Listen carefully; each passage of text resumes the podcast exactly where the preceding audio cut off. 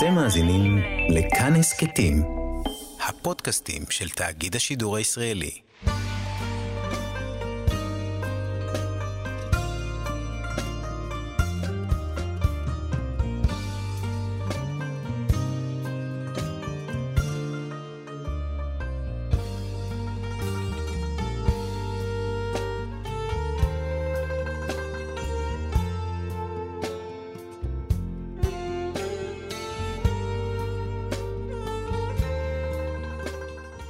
שלום כאן, מורשת חברותא לימוד משותף עם רבנים ואנשי חינוך בנושא תנ"ך, הלכה ואמונה. היום אנחנו לומדים תנ"ך יחד עם הרב דוקטור יוסף מרקוס, מרצה לתנ"ך ותורה שבעל פה, ומרכז ימי העיון במכללת הרצוג, וכאן ליד המיקרופון, ידידיה תנעמי, שלום לך כבוד הרב. שלום וברכה ידידיה.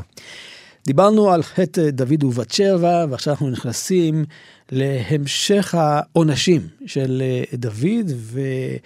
אתה רואה אה, את המהלך הזה, שלמרות שדוד חוזר בתשובה מיד והשם אה, מעביר חטאתו, העונש הוא פעיל.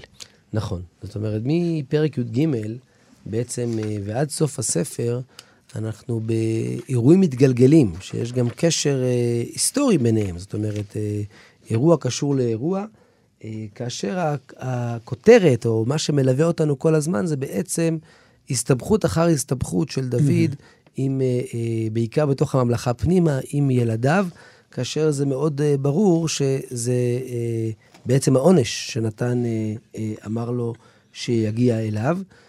אז זה מתחיל עם אמנון ותמר, ועובר לאבשלום, ומרד אבשלום, והצורך של דוד לברוח, וזה הסתיים בסוף באדוניה. כן. ומעל הכל, אחד מהדברים שאולי בולטים בכל הפרקים האלו שמסיימים לנו את ספר שמואל ב', מעל הכל בולט מאוד הפסיביות של דוד. זאת אומרת שמעבר לזה ש... שמגיעים העונשים האלו, והילדים שלו אה, בעצם אה, נענשים, אמנון מת, ו... ומה שקרה לתמר, ובסוף גם אבשלום, שגם הוא בסוף מוצא את מותו, ומה שקורה לדוד עצמו בכל הסיפורים האלו. אחד מהדברים הכי בולטים בכל הסיפורים פה, כולל הסיפור האחרון על דוד, בתחילת ספר מלכים אה, א', כן, חוסר התגובה. זה חוסר התגובה של דוד. זאת אומרת, דוד לא מגיב לאירועים. הוא לא מעניש את אמנון, למרות שזה מאוד ברור, שזה ודאי אה, חורה לו מאוד. אמ, כאשר אבשלום מבקש שאמנון אה, יגיע למסיבת הגזיזה, אז דוד מתלמד, בסוף הוא שולח אותו, למרות שהוא חשש. כאשר אבשלום בורח, אז יואב צריך ליזום את החזרתו של אבשלום, ודוד לא עושה את זה בעצמו. ואומרת אבשלום, דוד ממש מקבל את הדין ולא מוכן להילחם, בורח ומצווה מצד שני לא, לא להרוג את אבשלום, ואז נורא מצטער שאבשלום מת, ואז יואב יהיה צריך להוכיח אותו על זה. ובסוף בסוף הסיפור עם אדוניה, כן, אם אנחנו קופצים למלכים א', שדוד לעת זקנותו, אדוניה רוצה למלוך, ודוד לא מגיב. עד שנתן ובת שבע לא רוקחים איזשהו תוכנית מהלך, כן. שתגרום כן. לדוד אה, להגיב, דוד לא, לא עושה דבר. למה זה קורה? כי דוד מבין שהאירועים כנראה הם מלמעלה, הוא מקבל עליו את הדין ואומר, כמו שאמר, השם אמר כלל, כן, עם שמי אה, בן גרה, כן. אותו עיקרון גם פה, הוא מבין שכל האירועים האלה זה חלק מהתהליך של העונש, ולכן הוא אומר, זה מה שהקדוש ברוך הוא רוצה כאן. נכון, כנראה. נכון. זאת אומרת, יש פה גם קבלת דין, וגם אולי איזושהי תחושה שמבחינה מוסרית אני לא יכול לפעול כמלך במלוא מובן המילה אחרי החטא הגדול הזה. זאת אומרת, מצד אחד, דוד ביקש מחילה והקדוש ברוך הוא מחל לו וכולי, אבל דוד, כפי שהוא אומר בתהילים נ"א, חטאתי נגדי תמיד, החטא אה. מלווה אותו כל חייו. וואו, זה ממש מנטרל אותו. תחושה שאני מלך באופן רשמי, אבל בפועל, אם אני אתנהג כמלך, אין לי זכות. זאת אומרת, זה באמת קבלת... אחריות נורא נורא גדולה, זה, זה, זה העולה של התשובה, כן? במובן הזה, שוב, אנחנו חושבים שחזרה בתשובה זה בסדר, מחקתי את מה שהיה, פניתי לדרך חדשה, mm-hmm. אבל לפעמים יש מקרים כאלו, אה, או דמויות כאלו, שהרגישות שה, המוסרית והדתית שלהם כל כך גבוהה, שהם לא מסוגלים באמת לחזור לשגרה אחרי, אחרי, אחרי, אחרי אה, אה, אותה תוכחה ואחרי אותו חטא. ולכן דוד באמת גם כפי שאמרת, הוא גם מבין שזה מאת השם, mm-hmm. ואז הוא לא מתערב כדי לקבל את הדין, אבל גם יש פה איזושהי תחושה כזו איך, איך אני יכול, איך אני יכול כן. לפעול, איך אני, בתוך, איך אני יכול להתנהג כמלך אחרי החטא הזה. כן, במיוחד אם אני נכנס לסיפור של אמנון ותמר, שזה סיפור דומה, זה אולי מידה כמידה, ואיך דוד יכול להוכיח בדיוק. שהוא בעצמו נפל בזה. בדיוק, יש פה איזשהו נטרול בעניין הזה של דוד, שהוא לא יכול ככה בריש גלי לצאת כנגד אמנון, למרות שברור שזה חורה לו מאוד והוא רואה את זה כדבר קשה, כי יש כל מיני אנשים אה, מסביב, מצקצקים, שישר יגידו, רגע, אה, מה זה שונה, אה, אה, איזה, איזה זכות מוסרית יש לך אה, אה, לבוא ולהוכיח את אמנון על הדבר הזה. אגב, כשנגיע לאדונייה, יכול להיות מאוד ששם קורה משהו דומה. אנחנו נדבר על זה בהרחבה בתחילת ספר מלכים, רק נזכיר עכשיו בקצרה שעבדי דוד, לא דוד, עבדי דוד מבקשים לו אישה, קר לו, ומבקשים לו אישה ככה שתעזור לו. דוד לא, לא מגיב שם גם כן, הוא גם פסיבי, הוא לא מבקש בעצמו. יש בהחלט סברה לומר שאותם עבדים שרצו לעזור לו, הם בעצם חלק מסיעת אדונייה. שניסו לנטרל אותו, לעת זקנותו להגיד, הנה עוד פעם, יש מסביבו איזו אישה, ודוד לא מסוגל אחרי זה, עד שנתן לא מגיע mm-hmm. וככה מוכיח אותו, לפעול כנגד אדונייה, כי כל הזמן אנשים רוכשים סביבו. אה, יש אה, בבית המלוכה או מסביב כל מיני, אה, כאמור, אנשים מצקצקים, וזה מתחיל כבר בחטא של אמנון ותמר. ואולי היופי כאן זה שהפסוק ממש מדגיש, ויהי אחרי כן הוא לאבשלום בן דוד, אחות יפה, ושמה תמר וכולי, ויהי אחרי כן. כן, הכתוב מדגיש שיש פה איזשהו קשר. צמידות. כן, ודאי עבר זמן מסוים, אבל אה, אה, יש פה איזשהו קשר של מידה כנגד מידה. אז באמת העונש הראשון אה, מבחינתו של דוד, זה באמת הסיפור של אמנון אה, אה, ותמר. אה, אמנון אה, אה, אה, באמת אה, אוהב את אה, אה, תמר, כפי שאנחנו אה, יודעים מההמשך, אה, אהבה שמאוד מאוד מאוד מאוד תלויה בדבר. בדבר. אה, אהבה מאוד יצרית ומאוד אה, מאוד אה, בעייתית. ויש לאמנון רע, קרוב משפחה, יונדב בן שמעה, אחי דוד, אחיין של אה, דוד, והוא אה, מציע לו בעצם אה, אה, את הדרך עצה. שבו הוא יכול אה, ככה לממש את אהבתו אל אה, תמר, תבוא, תהיה חולה, ת- תבקש אה, שתמר אה, תלבב שתי לביבות. תמר מגיעה אל ביתו, ובעצם אמנון אה, תופס אותה ומענה אה, אותה. היא מתחננת אליו, היא אומרת לו, תבקש מאבא. אני אתחתן איתך, כן. בסדר, כן? שוב, היום ב, ב, בעולם שלנו זה, זה לא נשמע הגיוני, נכון? אבל בעולם של פעם, לצערנו הרב, אה, אה, עדיף לה, אפילו אם אה, מדובר על אדם ככה אלים כמוהו, עדיף לה שהוא יישא אותה בכשרות ושלא יקרה משהו אחר. אה, ואז הוא שוכב אותה, ואז הוא שונא אותה שנאה גדולה. וזה פסוק אה, שבאמת כל כך אה, מדגיש כמה אה, אהבה שתלויה בדבר, או כמה יצריות כזאת היא יכולה באמת להפוך את האדם. הוא מבין בעצמו, כן?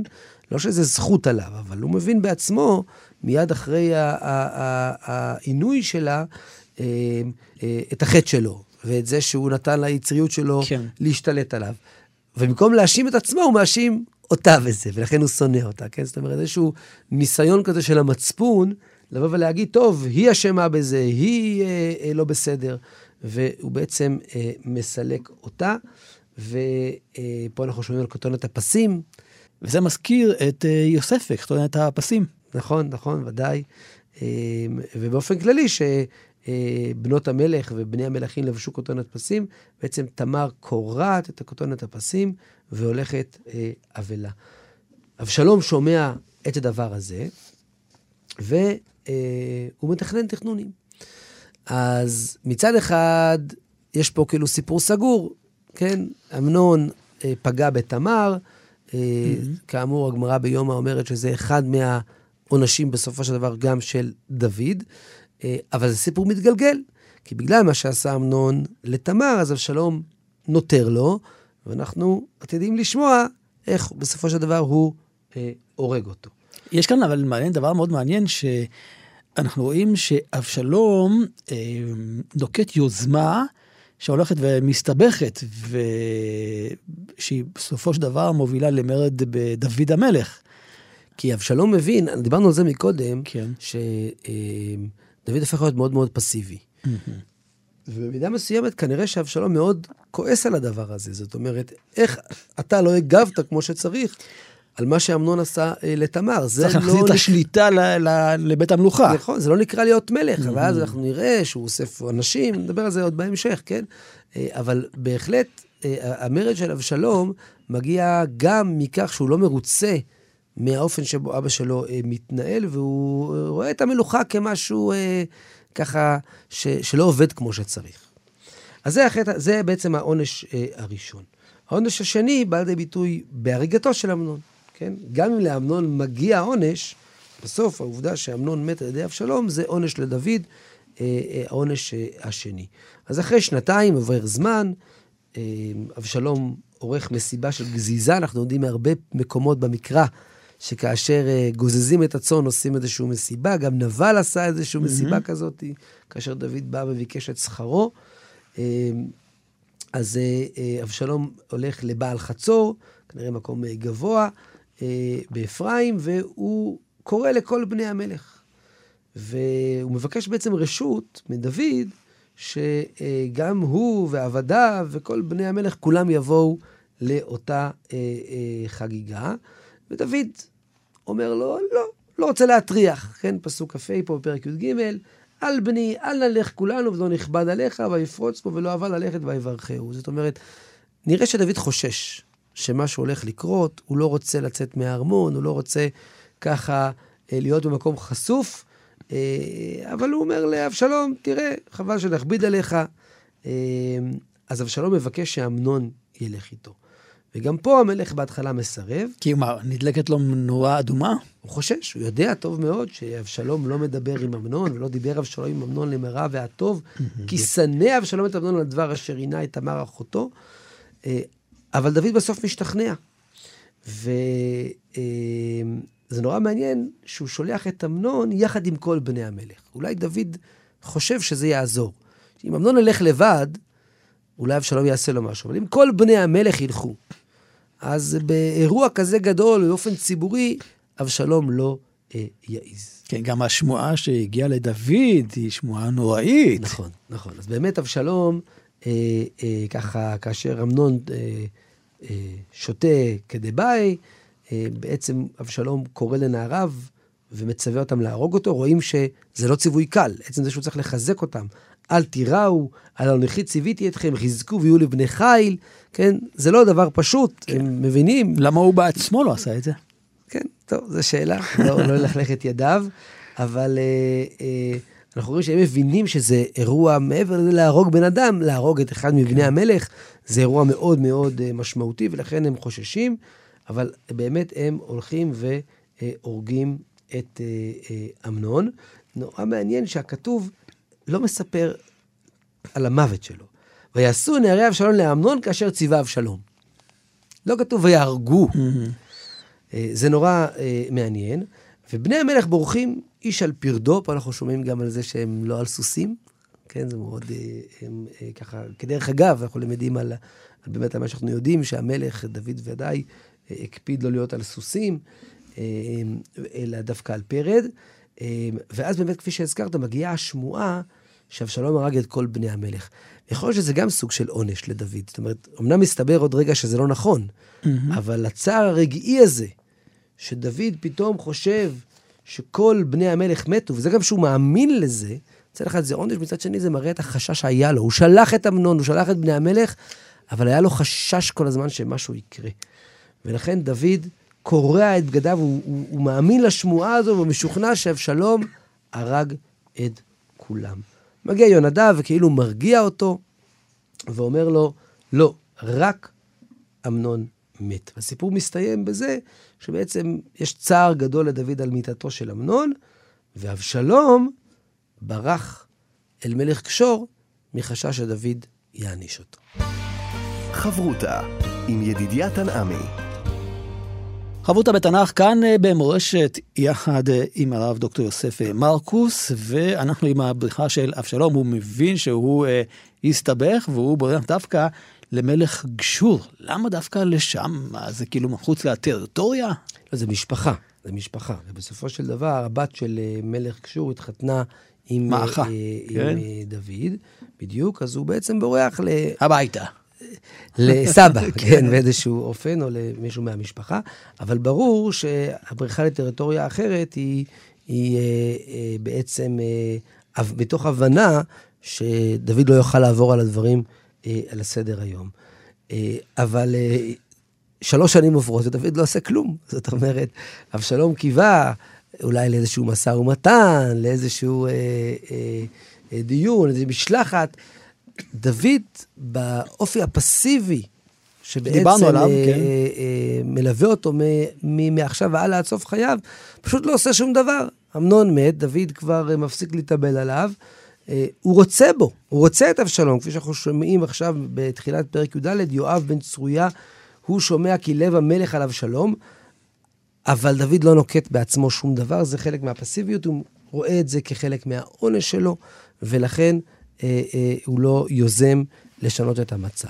ויואב, לאורך כל הפרשיות האלו, לפעמים דוד מסכים איתו ולפעמים לא, אבל יואב הוא האקטיבי, הוא הדומיננטי. זה דומיננטי ומוביל את העניינים, אה, ובעצם החליט לעשות אה, מעשה. ושוב, בדומה לנתן הנביא, גם פה הוא עושה איזשהו משפט חיצוני. כן, הוא לא ישר בא אל דוד ואומר לו, בוא תחזיר את אבשלום, למה הבן שלך נמצא בגלות כל כך הרבה שנים, זה לא טוב למלוכה, זה, אה, זה, זה וכולי וכולי, אלא הוא רוצה להביא את דוד להבין בעצמו שכך הדברים צריכים להיות, ולכן הוא הולך אל אותה אישה חכמה בתקוע, ומבקש ממנה בעצם לבוא אה, אה, לדבר אל המלך. כן, כשהיא באה אל המלך, היא אומרת, הושיע המלך. וזה ביטוי שאנחנו מוצאים אותו בתנ"ך פעמים רבות, שמלך, חלק מתפקידו היה שאנשים היו באים אליו ומבקשים ישועה, אוקיי? פרטית אפילו. מה? אפילו פרטית. כן, כן, גם ישועה פרט... במיוחד פרטית. זאת אומרת, זה שהוא צריך להושיע ברמה הציבורית והלאומית, זה ברור.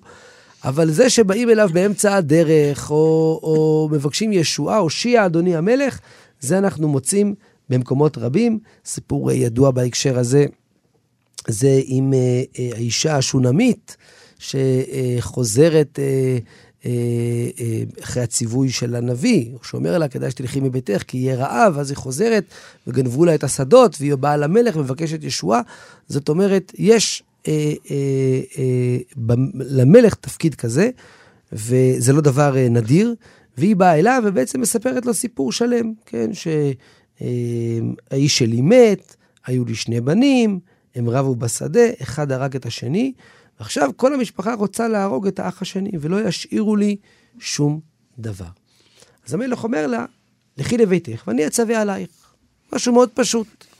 קיבלתי, דיברת דברים הגיוניים, אני אדאג לזה. אבל היא לא עוזבת אותו. היא ממשיכה ואומרת לו, אה, עליי אדוני המלך העוון, ועל בית אבי, והמלך וכיסאו נקי. אומר, המלך אומר לה שוב, לא נורא, אל תדאגי, אף אחד לא ייגע בך. והיא ממשיכה, ועוד פעם, רק שזה לא יקרה ושלא ייפול מסערת בנייה, ושאף אחד לא, לא, לא, לא יהרוג את בני. כאילו היא נורא נורא מנדנדת, מה שנקרא. כי היא מנסה להביא את דוד להבין שמשהו פה חשוד? חשוד, ש, ש, שלא רק יגיד לה, טוב, שמעתי, תלכי הביתה, כן? אבל היא לא רוצה להגיד בעצמה, לחשוף את הסיפור. אוקיי? בסוף, אחרי שהיא שוב ושוב אומרת לדוד, ודוד רק מבטיח לה עוד ועוד, אז היא מבינה שהיא צריכה לחשוף. בעצם לחשוף. ותאמר האישה, ולמה חשבת כזאת על עם אלוהים, ומדבר המלך הדבר הזה, כהשם לבלתי השיב המלך את נידחו. בסדר, עכשיו, זה נורא מעניין, כי המשל והנמשל הוא לא בדיוק אותו הדבר, כן? הוא לא, הוא לא אמר שהוא רוצה להרוג את אבשלום. אבל היא אומרת לו, בעצם, בזה שאתה משאיר את אבשלום שם, ואמנון מת, זה כמו שני הבנים שלי, שאחד מת, והשני בעצם גם כן רוצים אה, אה, אה, להרוג אותו.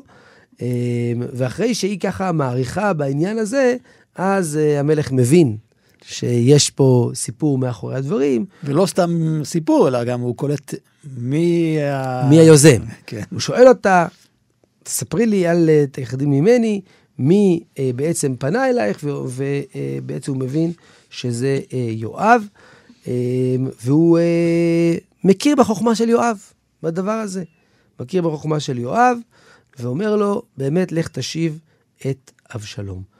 אה, אז אבשלום אה, חוזר, אה, אחרי שיואב הלך להביא אותו, אבל בשלב הראשון, לפחות הם לא נפגשים. כן. דוד ניתוק. לא מוכן, או לא מסוגל באמת למחול לאבשלום עד הסוף על מה שהוא עשה. אז אמנם הוא החזיר אותו לירושלים, אבל דוד מסרב לראות את פניו. כל אחד חי לו בפינה אחרת Mm-hmm. אה, של הארמון. זה לא מוצא חן בעיני אבשלום, ו... ואז הוא פסוק עושה כ"ה, כאן איזה אנחנו מעשה. רואים באמת את התיאור כביכול של היופי שלו. אנחנו יכולים לשאול מה, מה זה חשוב עכשיו. Mm-hmm. אבשלום לא היה איש יפה בכל ישראל, להלל מאוד מכף עד רגלו ועד קודקודו לא היה בו מום. כנראה שזה רמז ראשון למרד. אבשלום. דוד, כן. אבשלום מבין שיש בו איזושהי עוצמה, שהיא באה לידי ביטוי גם בפן החיצוני, ובעצם הוא מתחיל לתכנן את אה, אה, המרד. באבא שלו, הוא קורא לבת שלו תמר, אוקיי? אה, שבעצם אה, להזכיר, אני לא שכחתי מה שקרה עם אה, אמנון אה, ותמר. אה, הפרק מסתיים שבסוף הם נפגשים, אחרי שיואב אה, ככה... אה, סבל אה, קצת מאבשלום. אה, כן, אה, אה, אבשלום אה, לוחץ על יואב ושורף לו את השדה. אה, בסוף יואב דואג לאיזשהו סולחה, אבל מסתבר מאוד מהר שזו סולחה אה, זמנית, ולאבשלום יש תוכניות למרוד באביו. חברותה עם ידידיה תנעמי. חברותה בתנ"ך כאן אה, במורשת יחד עם הרב אה, דוקטור יוסף אה, מרקוס, ועכשיו אנחנו רוצים להיכנס אל המרד של אבשלום, ואנחנו רואים איך אבשלום בונה את המרד הזה בתהליכים. כלומר, הוא לא מורד ישר, הוא אה, מכשיר את דעת הקהל. נכון. אז קודם כל צריך לומר עוד פעם שגם מרד אבשלום כמובן זה סיפור מתגלגל בעונשים של דוד. התחלנו עם אמנון ועם תמר, עם הרצח של, אה, אה, הריגתו של אמנון על ידי אבשלום, והבריחה של אבשלום, ואז אבשלום חוזר, ועכשיו הוא מורד. אין רגע דל, כן? דוד כן. בעצם כל חייו מעכשיו והלאה הם בעצם הסתבכויות על גבי הסתבכויות עם אה, אה, עניינים הפנימיים של אה, ילדיו. אה, חלק זה מוות וחלק זה הסתבכויות אחרות. ובאמת אבשלום אה, אה, מתחיל אה, לתכנן אה, מרידה. והסיבה שהוא עושה את זה כנראה, זה באמת ההבנה שהממלכה לא עובדת. הוא גם כועס על היחס של דוד כלפיו, אבל סביר להניח על כך שהוא לא הגיב למה שאמנון עשה. ושוב, כנראה שהוא רואה את זה כאיזשהו ביטוי, רואה בזה ביטוי לעובדה שהממלכה משותקת. הוא אומר, צריך מישהו אה, אחר. שאלה כאן, אנחנו רואים את הטקטיקה שלו, היא יציאה אל העם. זה אולי מזכיר את אה, דוד המלך שהוא יושב בירושלים, אה, הרמז אולי שהוא מתכנס בארמון, הוא כבר לא מתפקד מול העם? כן, יכול להיות מאוד. זאת אומרת, זה, שם ראינו את זה במלחמות החיצוניות, ופה זה בא לידי ביטוי בעניינים הפנימיים, כן? שגם כן. פה יש איזושהי פסיביות של אה, דוד. ואבשלום בעצם מנצל את זה כדי לגנוב את לב העם. בסוף מלך צריך עם מאחריו, ואבשלום, אה, אה, דבר ראשון שהוא עושה לו זה מרכבה וסוסים, וחמישים איש רצים לפניו, זאת אומרת, הוא מציג את עצמו כבר כמי שראוי להיות מלך ברמה כיורש? החיצונית. כיור... בהתחלה זה נראה אולי כירושה, אבל ככה לאט לאט מכשירים את דעת הקהל. מה, בשלב הראשון יכול להיות. שאנשים קיבלו את זה כחלק מגינוני המלכות, כבן של מלך. נכון, למרות ששאר בני המלכים לא התנהגו ככה, אז בהחלט יש פה איזושהי עליית מדרגה, או משהו יוצא דופן, אבל uh, זה מסמן אותו, כן, בסופו, uh, כן, זה כמו היום, אדם סוחר מיתוג ושיווק, בסדר? קודם כל, אה, איך, איך תשווק את עצמך, איך אתה ממתג את עצמך. כן. שאנשים יראו מה אתה חושב על עצמך, לאט לאט הם יקנו את הסיפור שלך. אז דבר ראשון, באמת, יש פה איזשהו גינוני מלכות, והדבר השני, זה ברחל בתך הקטנה. יושב לו אבשלום בשער העיר, ואנשים באים למשפט, כפי שהזכרנו מקודם, חלק מתפקידו של המלך זה לשפוט לשפוט בין. אנשים, ובעצם אבשלום אה, אה, שופט ביניהם. אה, הוא לא בדיוק שופט, הוא מסכים עם כולם שם. ראה דבריך הטובים ונכוחים, והוא שומע אין לך מאת המלך. קודם כל הוא מלכלך בעצם על מה שקורה בבית המלוכה, ומצד שני, הוא באמת, הוא מנסה לעשות, אה, לשפוט באופן כזה שכולם יהיו מרוצים ויאהבו אה, אותו. הוא היה לבד בכל הסיפור הזה? אף פעם זה לא לבד. גם כשמתואר פה שהוא לבד, ברור שיש לו יועצים, וברור שיש אה, אה, אנשים מסביבו, ושוב, יכול להיות שחלק מיועצי המלך גם כן לא היו מרוצים מהתפקוד שלו. אז אמרו, בסדר, בוא נקדם אה, מועמד אה, אה, אחר. אה, ואז אבשלום באמת, אחרי שהוא גונב את לב העם, מבין שכדי למרוד הוא צריך לאסוף את האנשים במקום אחר. הוא לא יכול להתחיל למרוד מירושלים, הוא צריך אה, ככה להיות אה, במקום אחר. אבל הוא לא בוחר סתם מקום. נכון. הוא בוחר את חברון, איפה שדוד התחיל התחיל. את המלוכה. הבסיס בכלל, בסוף הם משבט יהודה, אז חברון זה המשפחה. עיר הבירה של ממלכת יהודה, ומשם אה, אה, אבשלום רוצה להתחיל. ואז יש פסוק אה, עם אה, פתיחה קשה, שהפרשנים כולם התקשו בזה, ויהי מקץ 40 שנה. חלק מהפרשנים מסבירים שזה 40 שנה מאז בקשת המלך, אה, או אה, אה, יש גם פירושים אחרים, מה בדיוק הכוונה כאן 40 שנה, אבל זה ודאי איזשהו מסמל איזשהו דור. עבר איזשהו דור, ואבשלום אומר לדוד, אני צריך ללכת לחברון. עכשיו, מה הבעיה שהוא הולך לחברון? אז אפשרות אחת, הוא היה כלוא בארמון. אפשרות שנייה, שהוא בעצם מנסה להסביר למה הוא רוצה ללכת עם פמליה. אה, אני לא הולך לבד סתם, אני הולך עם פמליה. ומה מה המטרה שלך? נדרתי נדר, ונדר נודרים ברוב עם, או מקיימים את הנדר ברוב עם, מודים לקדוש ברוך הוא, נדרתי נדר לקדוש ברוך הוא, שאם אני אחזור לירושלים, אני אלך לעבוד את השם בחברון, וזה מה שהוא אה, עושה. וכאשר הוא מגיע לחברון, הוא בעצם שולח מרגלים בכל שבטי ישראל, ואומר להם, כאשר תשמעו את קול השופר ואמרתם, מלך אבשלום בחברון. ובאמת, אה, אבשלום מצליח מאוד מהר ל- אה, להביא אליו אה, את העם, וזה מפתיע לכאורה. כאילו, מה, מה קרה? למה שילכו אחריו?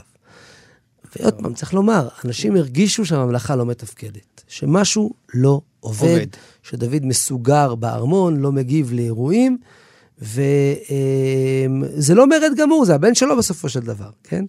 אז אה, יכול להיות שבהקשר הזה הם ראו בו גם את ההמשך של דוד, ולא ראו בזה משהו אה, מאוד אה, מאוד אה, אה, נורא. ובמיוחד, שאתה רואה את התגובה של אה, דוד, שוב, התגובה הפסיבית אפילו יותר גרוע. פה הוא בורח. נכון.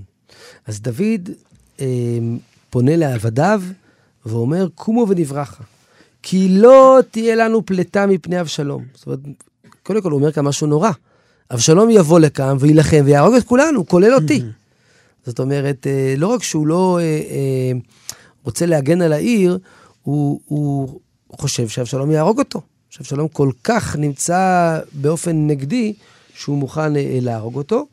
אבל מההמשך זה מאוד ברור שמעבר לזה שהוא חושש מבחינה מציאותית, שלאבשלום יש כוח, הוא גנב את לב העם, מצטרפים אליו הרבה אנשים, אנחנו, אה, זה לא כוחות. מעבר לזה הוא מבין שיש פה את העונש שלו מאת השם, ושוב, כפי שאמרת, הוא מתנהל באופן פסיבי ובוחר בעצם אה, אה, לברוח. והוא יוצא אה, אל אה, עבר אה, אה, הר הזיתים, ומשם בעצם הוא יורד לכיוון יריחו, ובסוף יחצה את, אה, אה, את הירדן, ויעבור לעבר הירדן אה, אה, המזרחי. יש כאן נקודה מאוד בדרך- מעניינת עם הסיפור של הארון, שהוא לא לוקח אותו איתו, וזה יש כאן אמירה מאוד גדולה. נכון. זאת אומרת, דוד מנסה למנוע מלחמה בכל מחיר. לקחת את הארון זה גם אה, איזשהו אה, יומרה מסוימת שהקדוש ברוך הוא איתי. ושוב, דווקא בגלל שהוא מכיר בחטא שלו, הוא מבין שזה חטא, אז הוא אומר, אני לא לוקח את, ה, את הארון איתי. אני לא בסדר. אבל ב', הוא גם לא רוצה שהארון יהיה חלק מהמלחמה. אה, יפה. אוקיי? גם אם יהיה קרב, כן? אה, ויהי בנשוא אהרון, ויאמר משה, קומו קומה אדוני ויפוצו אויביך, ואנוסו משנאיך מפניך. כן, דוד מסרב לראות באבשלום אויב, ולא מעוניין שאהרון יהיה חלק מהדבר הזה, ולכן הוא בעצם מצווה להחזיר את, אה, את אהרון אה, אה, לירושלים, והוא אה, מתחיל אה, להתקדם. ויש פה תמונה באמת מאוד מאוד קשה ועצובה, כן, דוד בורח עם נשים ונשים וטף, פסוק כ"ג, וכל הארץ בוכים קול גדול, וכל העם עוברים, והמלך עובר בנחל קדרון, וכל העם עוברים על פני דרך את המדבר. יש פה איזושהי יציאה לגלות, mm-hmm. כאילו הם מבינים שהם יוצאים לגלות, הם, אה, החצייה של נחל קדרון היא סמל בעניין הזה, אה, של עזיבת העיר, ודוד אה, בורח. רואים כאן את, ממש את קבלת הדין בפסוקים הללו, כ"ה, כ"ו, זה מדהים, זאת אומרת... הוא אומר, ויאמר המלך לצדוק, השב את ארון האלוהים העיר, אם אמצא חן בעיני השם והשיבני, ויראני אותו ואת נבהו, ואם כה יאמר לא חפצתי בך, הנני יעשה לי כאשר טוב בעיניו. מזכיר לנו קצת את יואב. נכון. יואב במלחמה גם אמר, והשם יעשה הטוב בעיניו, שאמרנו שמה שבעצם זו אמירה, אני לא יודע מה יהיה התוצאות, mm-hmm. שמה... מצד אחד זה ביטה ביטחון של יואב, הקדוש ברוך הוא, אנחנו נתחזק כמה שיותר, אבל אני לא יודע איך זה ייגמר, והשם יעשה טוב בעיניו. וגם פה דוד אומר, אני לא יודע איך זה ייגמר. אם הקדוש ברוך הוא ימחל לי וימצא חן בעיני השם, אז אני אחזור ואני אראה אותו ואת נווהו, כן, אני אראה את העיר הזאת, עדיין לא מדובר על המקדש, אבל אני אראה את הארון באוהל ואת ירושלים. אבל אם הקדוש ברוך הוא לא יחפוץ, אז הוא לא יחפוץ, mm-hmm. ויש פה בהחלט קבלת דין. זה בא לידי ביטוי כמובן גם בהמשך, פסוק ל', ודוד עולה במעלה הזיתים, עולה ובוכה, וראש לא חפוי, והוא הולך יחף, וכל העם אשר איתו חפוי איש ראשו, ועלו, עלו עלו ובכו. זאת אומרת, מצד אחד הם בורחים, מצד שני הם גם אבלים. כאילו, כן. לכאורה, אם היינו מסתכלים רק על הצד של הבריחה, אז uh, לשים נעליים ולרוץ כמה שיותר מהר. כן. אבל בגלל תודעת העונש ותודעת הקושי הרוחני של מה שמתרחש פה לפנינו, הם בעצם אה, אה, אה, מתאבלים ועוזבים את העיר אבלים אה, וחפויים אה, ראש. יש כאן אה, עניין שהכתוב מדגיש את הסיפור של אחיתופל. בואו ננסה להבין מה המשמעות הגדולה של אחיתופל עד כדי כך שדוד מבין שאולי אם אה, אחיתופל יטופל, נקרא לזה בלשון שלנו, יהיה יותר קל לו. כן, אז אה, באמת אחיתופל היה אדם אה, שקרוב אה, לדוד. יועץ אישי שלו. נכון, ודוד כנראה גם נפגע באופן מאוד קשה מזה שאחיתופל ככה בקושרים עם אבשלום. עבר, עבר צד. עבר צד. לכן אמרנו מקודם שאבשלום לא פעל לבד. היו כל מיני אנשים בארמון שהבינו את הבעייתיות. ובסוף אבשלום צריך אסטרטגיה, כן? זה לא מספיק למרוד, זה מאוד יפה אה, לתת מכה ראשונה. כן. אבל אם אין לך תכנון ארוך טווח, מה אתה עושה ביום שאחרי? אוקיי, השתלטת על ירושלים, מה עכשיו? מה אתה עושה הלאה? אם אין לך באמת אה, אה, תכנון אה, ארוך טווח, אז אה, אתה אה, לא תצליח, ולכן זה נורא מעניין שדוד מצד אחד אה, מקבל את הדין, אבל מצד שני הוא לא הוא יודע, פעיל. הוא לא אומר בוודאות, כן. חטאתי ואני לא אחזור לפה. יש לו גם תפילה לחזור, והוא גם פונה לקדוש ברוך הוא ומתפלל שבאמת אה, אה, אה, אחיתופל אה, לא ייעץ עצה טובה מספיק לאבשלום. מבחינת אה, דוד זה מכה, כי אני עכשיו מסתכל על העם. ששוב, הוא כנראה לא מבין מה קרה שם. זה לא כמו היום שיש אה, תקשורת ויש אה, חקירות וכולי וכולי. הוא רואה שדוד בורח, הוא רואה שאבשלום אה, לוקח את היועץ הבכיר של דוד, אז הוא מבין שכנראה המהלכים פה הם נכונים, טובים. ככה צריכים להיות, כן. נכון, נכון, זה חלק מהבעיה של דוד, זה חלק מהתחכום של אבשלום במובן הזה. כן, שאתה מורד מבפנים, ואתה גונב את לב העם לאורך זמן, ואתה משכנע את העם שאין שומע לך מאת המלך. אז, אה, וגם היועצים הבכירים אה, מצטרפים, mm-hmm. כן? אז, אז האנשים אומרים, טוב, כנראה זה בסדר, זה לא איזה שיגעון של אדם אחד, יש פה אה, קבוצה של אה, אנשים. עכשיו, אנחנו שומעים כאן באמת, תוך כדי ממש תיאור מאוד ארוך של העזיבה, שמתארת לנו אנשים שונים, את אחיתופל מצד אחד שמצטרף, ואת אה, אה, מצד שני את אה, חושי הערכי, שדוד אה, מבקש ממנו לחזור לעיר, נכון? כן. ולנסות כן. להפר את אה, עצת אה, אחיתופל. ויש לנו את הכוהנים שיוצאים, הכל מתואר כאן בצורה נורא נורא מפורטת, כאשר דוד עוזב. יש כאן אולי ו... גם את הביטוי הזה של שמעי. כן. שהוא הולך בצל ההר ומקלל, ויש מצד אחד, הרי שמעי זה לא סתם אדם שעמד שם והפגין, הוא אדם מאוד משמעותי, נכון. כן? אז זה אחד מהשיאים של הסיפור. אוקיי? זאת אומרת, פרק ט"ו סיפר לנו ממש את העלייה בהר. אפשר ממש, אה, אה, גם היום, ממש ללכת למקום ו- אהה. וככה לעבור את נחל קדרון ולראות את כל התהליך הזה. ו- ופרק ט"ז, ודוד עבר מעט מהראש. הגיע לשיא הפסגה, מתחיל כבר לרדת לכיוון יריחו, ופה יש לנו עוד דמויות שאנחנו פוגשים. אנחנו פוגשים פה את ציווה, נער מפיבושת, שדוד ככה בלחץ כזה, בעצם אה, נותן לו אה, דברים שהוא לא היה אמור לתת לו, אבל לא נדבר על זה כרגע. ואז הוא באמת מגיע לאזור משפחת בית שאול, אה, לבחורים. ושם הוא פוגש את שמעי בן גרה, שמקלל אותו, ובעצם סוגר חשבון. מלמד שהוא לפחות, ואולי אנשים נוספים ממשפחת כן. בית שאול, מעולם לא השלימו עם זה שדוד קיבל את המלוכה. כן, ואז הוא באמת יוצא ואומר לו, צא צא איש הדמים ואיש הבליעל, כן? זאת אומרת, הוא מקלל לדוד, השיב עליך, אדוני, כל דמי בית שאול, שמלכת תחתיו, ויתן אדוני את המלוכה ביד אבשלום בניך, והנך ברעתך כאיש דמים אתה. זה ממש מפליא, מה, דוד הרג את, את אה, שאול, פלישתים הרגו את, את שאול. אבל זה מלמד עד כמה בעצם היו אנשים מבית שאול שמעולם לא השלימו עם הדבר הזה, וחיכו לרגע הנכון, כן? כמה אה, דברים רוכשים מתחת לפני השטח, אנחנו חושבים שהכל כבר נגמר. הרי דוד, כמה דוד דאג לדאוג ל, אה, ל, ל, לזרע, לזרע שאול ולזרע יונתן, וכמה הוא אה, אה, עשה קינה וכיבד את שאול, למרות שהיה לו את כל התירוצים שבעולם, אפילו להרוג את שאול. מבחינת קם להורג, להורגך השכם להורגו, אבל זה לא עזר. עדיין יש קבוצה שתמיד תרגיש שלקחו לי, שתו לי, משהו פה לא כי בסדר. להיות שהם שאפו להמשיך אה, למלוך. נכון, נכון, ובסוף הם רוצים את החזרה. אנחנו נמצא, כשנחזור לספר, אה, נגיע למלכים א', לצוואה של אה, דוד, לשלמה, אז הוא Mm. אומר על שמעי בן גרה, שהוא אה, יהיה בירושלים, ושלא אסור לעזוב אותה, ואז הוא מדגיש, אם הוא יחצה את נחל קדרון, תעניש אה. אותו. למה הוא מדגיש את נחל קדרון? אם הוא יצא לכיוון הבית, לכיוון אותו אה, אה, מקום שעדיין חולם להחזיר את המלכות לימי אה, שאול. התגובה כאן של דוד היא מאוד מעניינת. כן, אז התגובה של באמת דוד, באמת, מצד אחד אנחנו רואים פה עוד פעם את ההבדלים בין אה, בני אה, צרויה כן. לבין אה, דוד. הם ישר אומרים, ואומר אבישי בן צרויה אל המלך, למה יקלל הכלב המת הזה את אדוני המלך, אעברה לה ואסירה את ראשו. ואז דוד אומר לו, מה לי ולכם בני צוריה? כן, עוד פעם אותו משפט ידוע, והוא אומר לו, מי אמר לו לקלל?